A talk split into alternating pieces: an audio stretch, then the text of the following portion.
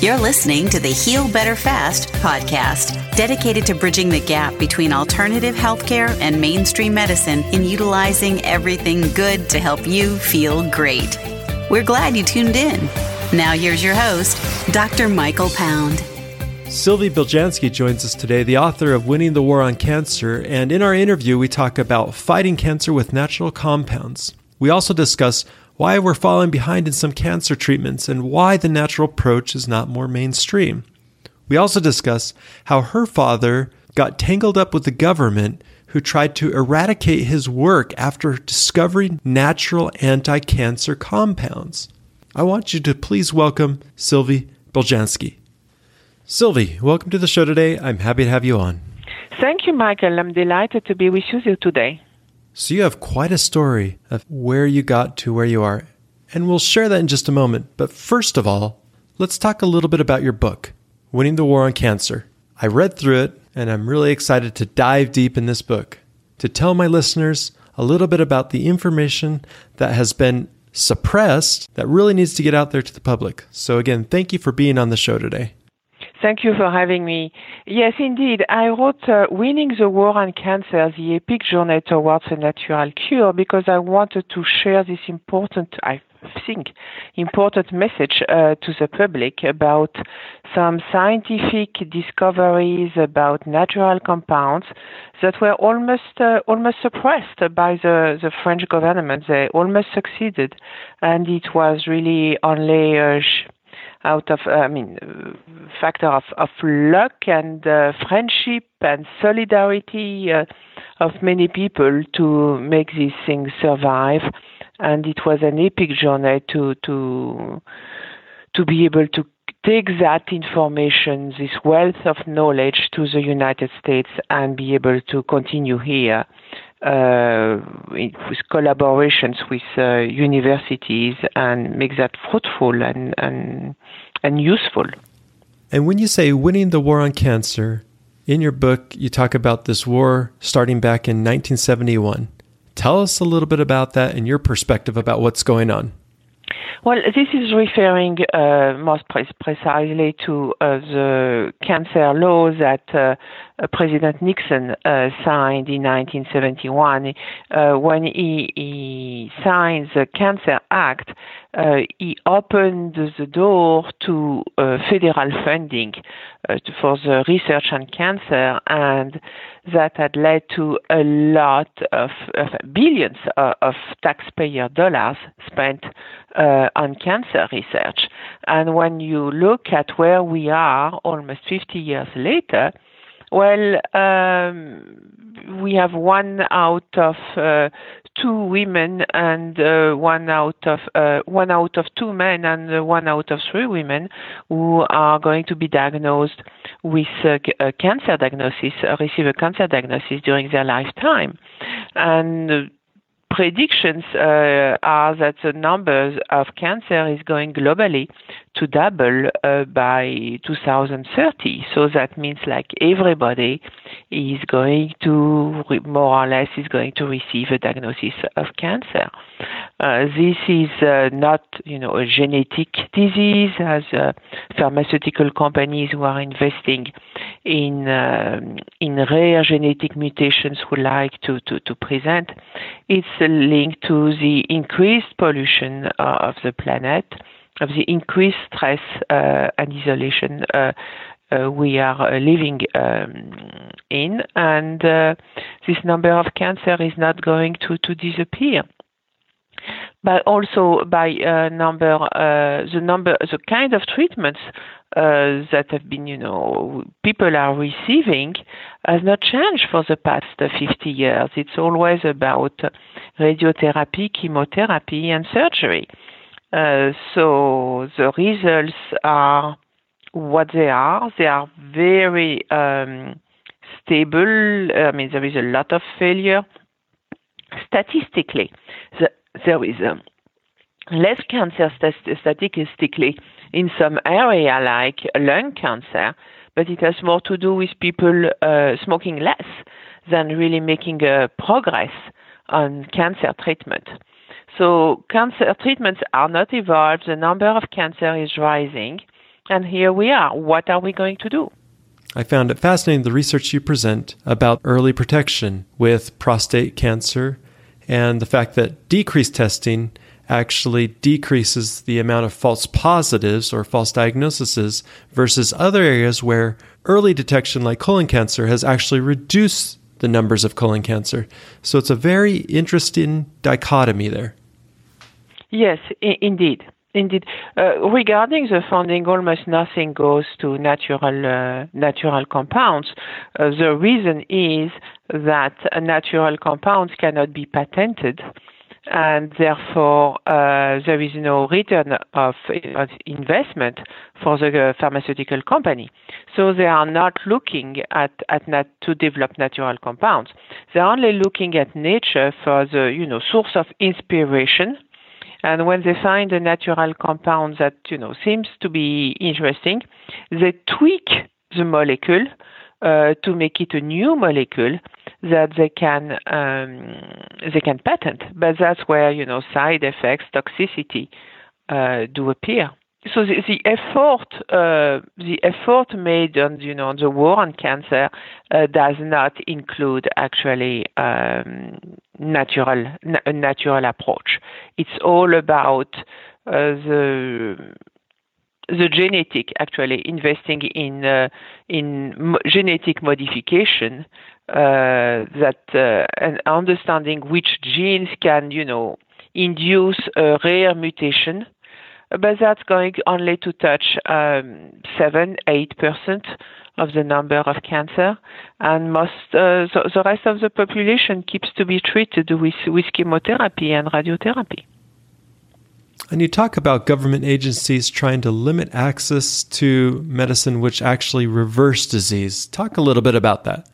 Well, uh, my experience about the uh, government really uh, preventing people to have access to something that works is uh, with the French government. But I understand that this is not, you know, something isolated that's just happened to, to my father.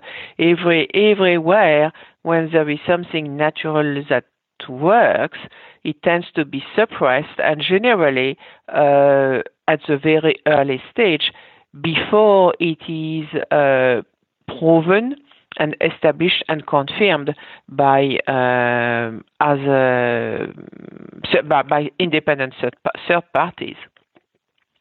With my father, uh, my father was a biologist at the Pasteur Institute in Paris, France, and he one was was the first scientist to look at the environment as a cause and as a solution to cancer he was really one of the father of what is known now as environmental medicine and epidemiology.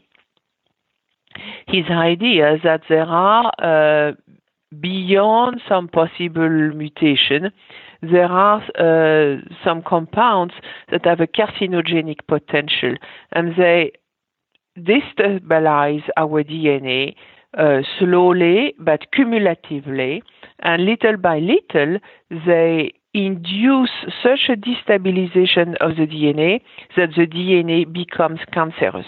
It's not overnight, it's a slow, long process that gets increased as we get um, uh, presented to, uh, to carcinogens. And we are presented to carcinogens uh, all the time, all kind of carcinogens. I mean, the, everything is polluted now. The food, the, the water, the the, the air, uh, everything is uh, pollution is everywhere, and we we our DNA is under constant assault. That's why the number of cancer is rising. So he went on to make, you know, the, the case of the importance of uh, environmental toxins on cancer. And then he said that if nature came up with carcinogens, nature had also come up with anti-carcinogens. And he tested uh, for natural compounds able to do exactly the opposite of carcinogens. Uh, it, compounds that would be able to block selectively the duplication of the destabilized DNA. And he was able to find a number of compounds able to do just that.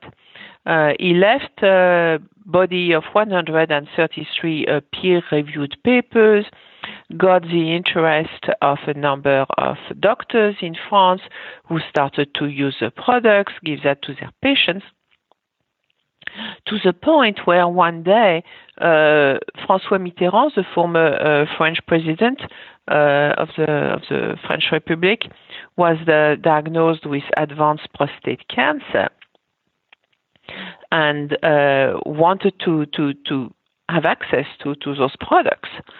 So uh, Mitterrand took the products and he started to get better and better and against all odds was able to finish his second term. So that's when uh, really my father's work uh, came to the limelight and then some powerful people who had bet that Mitterrand could not would not finish his second term and were already ready to to seize power uh, got really infuriated, and after Mitterrand uh, passed away, they sent the army, a SWAT team, to uh, to destroy the laboratory, to to completely. Um, they, they, they tried to to really eradicate uh, from the face of Earth uh, the entire research. They says the papers, they says the computers, they says everything, and they, they, they almost almost succeeded. Yeah, that was such a fascinating story. Now, what were these products that he was using to treat cancer? So uh, he perfected uh, two extracts, uh, one uh, of two bo- two botanicals. One is called Pau Pereira, and the other one is called Rauwolfia vomitoria. And both have uh, shown to uh, have a large spectrum of anti-cancer properties. So the, the, work done now here in the States uh, with the foundation, uh, through the Beljanski Foundation, has shown that those compounds were not gender or organ specific. Meaning we have worked, for example, on prostate cancer at, with Columbia University uh, and shown that it was working very well alone or in synergy with chemotherapy for prostate cancer. And then we have uh, used the same extracts uh, at Kansas University Medical Center on ovarian and pancreatic cancer and shown that the, you know those same extracts were also that were efficient uh, with prostate were also working very well on ovarian cancer and pancreatic cancer um, and in synergy with different kind of chemotherapies. So we are really on something, you know, which is um, uh, very interesting because it doesn't depend on the sex of the person or, or the organ. We also uh, show that it was working with different kind of chemotherapies, uh, not you know the one that docetaxel is, for example, given to to, to men uh, with prostate issues, but also gemcitabine, carboplatin. So which, and all those uh, um, chemotherapies belong to different groups uh, they have different mechanism of action. So we are here on something extremely general. We went also on to see that those compounds were working in uh, on precancerous cells. Uh, that able to, to fight inflammation, for example, elevated PSA for men with enlarged uh, prostate, uh, but also um, advanced uh, cancer which has metastasized and uh, is treated with anti-hormonal treatment. So different kind uh, of uh, cancer and different stage of cancer. And the latest papers are about Pau Pereira and Rauwolfia vomitoria being uh, efficient to fight cancer stem cells. Cancer stem cells are those uh, molecules, uh, those, those, those, cells, cancer cells, which are resistant to um, to chemotherapy. So uh, you when you have uh, cancer, you give chemotherapy, but the cancer stem cells do resist the treatment. They are able to survive, to travel, and to create metastasis, and that's where you have a relapse of um, of cancer. And as of today, there is absolutely no drug uh, FDA approved able to uh, fight cancer stem cells. With regards to stem cells, you can continue to chop them down, but if you don't get to the root of the problem, they'll continue to grow back. Exactly, exactly. Uh, and uh, now we have the, the research done at Kansas University Medical Center is showing that those two extracts uh, are uh, both able uh, to, to, to fight cancer stem cells, uh, pancreatic cancer stem cells. So that's a beautiful uh, victory for, for people, for everybody uh, who is fighting cancer and is concerned with metastasis. And everybody fighting cancer should be concerned with metastasis especially uh, considering that, you know, for example, yearly mammographies uh, are radiation. Uh, they do, um, they, they, they are prone to create destabilization of the DNA and to uh, to induce cancer or metastasis um, after a surgery or after, after treatment. And the other thing I find fascinating is that you don't just talk about the treatment itself, you talk about the things that can be used in conjunction with current mainstream cancer treatments, as well as from a preventative standpoint for people who may not be fighting cancer. Absolutely. It is working at every stage, even the precancerous cells, even the inflammation. There is a, a publication showing also the uh, anti-inflammatory benefits of the of the Pau and inflammation is uh, really the source of um, of all the problems, including including pain, uh, not not the you know not not necessarily cancer, but inflammation is a source of so many so many problems. If there is a way to um, fight inflammation and at the same time uh, have an anti-cancer benefit, uh, it should be like a no-brainer. Yeah, in your book, Winning the War of Cancer, what I like about it is it's got a positive message, which is backed by real science and published data. And one of the data points that really stuck out to me in your book was from 2016, where you talk about adverse events in dietary supplements. And in 2016, there were 8,000 536 adverse events reported to the FDA regarding dietary supplement use versus over 1 million adverse drug related events due to misuse. Yeah, yeah. And, you know, when uh, inclu- including um, uh, in the in the um, dietary supplement uh, adverse events, I mean, there so, of course, I mean, it's really, really important to to look at uh, at the brand and you only use brands, you know, which are uh, well established, do their research, have serious quality control. But the side effects of dietary supplements uh, generally are uh, much less than the side effects of drugs. Absolutely. It's a more, much more gentle approach. And you list some of those products, such as green tea, pomegranate, lycopene, soy, mistletoe, selenium. How does one know which ones are okay to use? Well, it's you know, it's uh, I could not give you know a general answer. It's not really one fits all. I uh, gener- generally most. I mean, for example, for, for magnesium, a lot of people are some kind of magnesium deficient, uh, but not everybody. So really, I, I don't think that uh, you should tell, you know, people take magnesium, all of you. No, no, I wouldn't do that. It's really a, a should one should have you know a sensitive approach work, work with a health professional know exactly what are your needs your need deficiencies have a dietary approach first then uh, supplements where, whenever is needed and only uh, if if that's not enough consider drugs which I do not uh, rule out uh, either. Uh, drugs um, may be necessary in certain cases, but you don't want to overuse anything. I agree 100%. Now, in the book, in your foreword, you talk about a struggle with Hashimoto's disease and the struggle of where This person had to go through different medical seminars completely out of the medical system to really learn about natural foods and supplements needed to heal. Why do you think it's not more widely accepted within the system?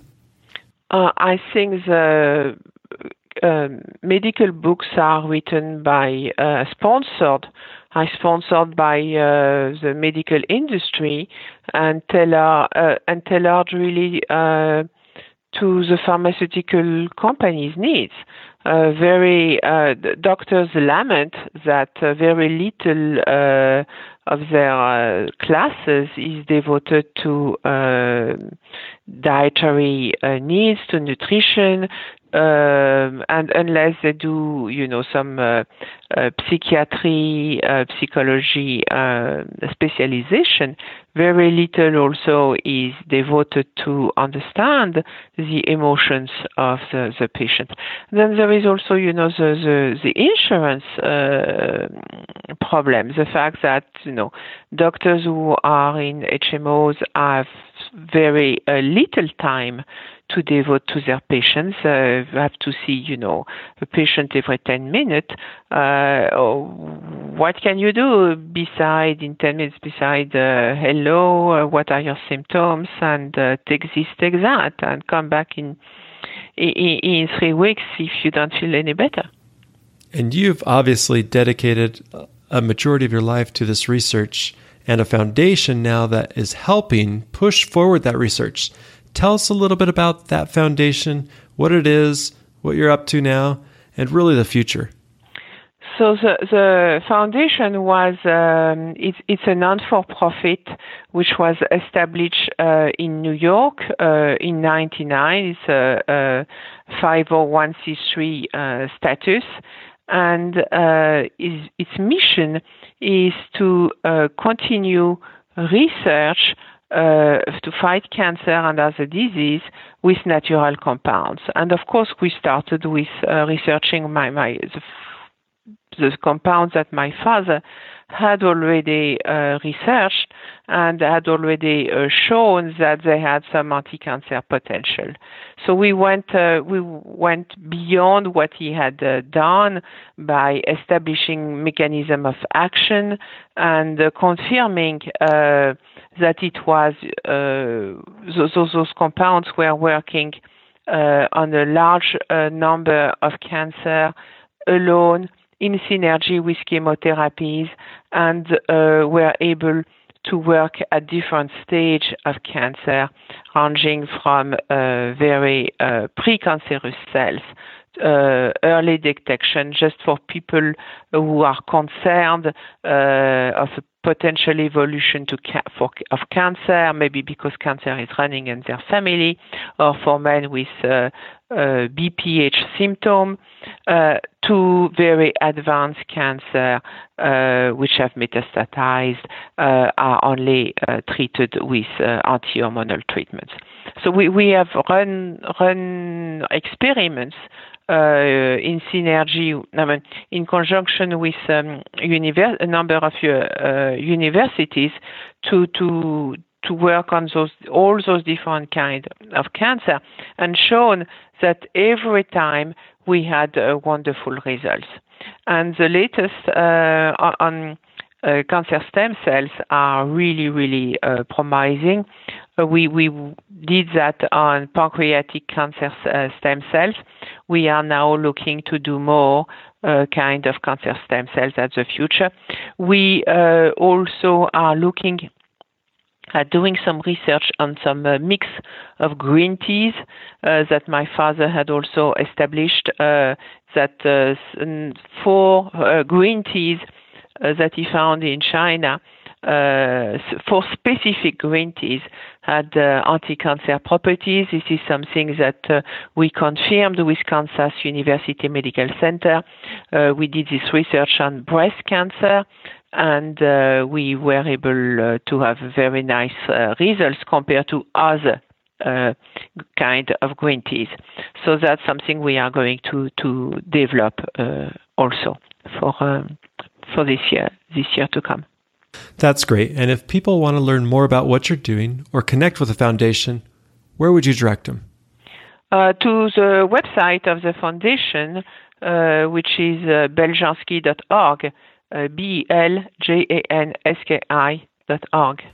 I want to thank you for your time on the show today. Winning the War on Cancer is available on your website. We'll put a link to your website in the show notes. And again, I appreciate your message and what you're doing and pushing forward with the foundation, the natural cures for cancer.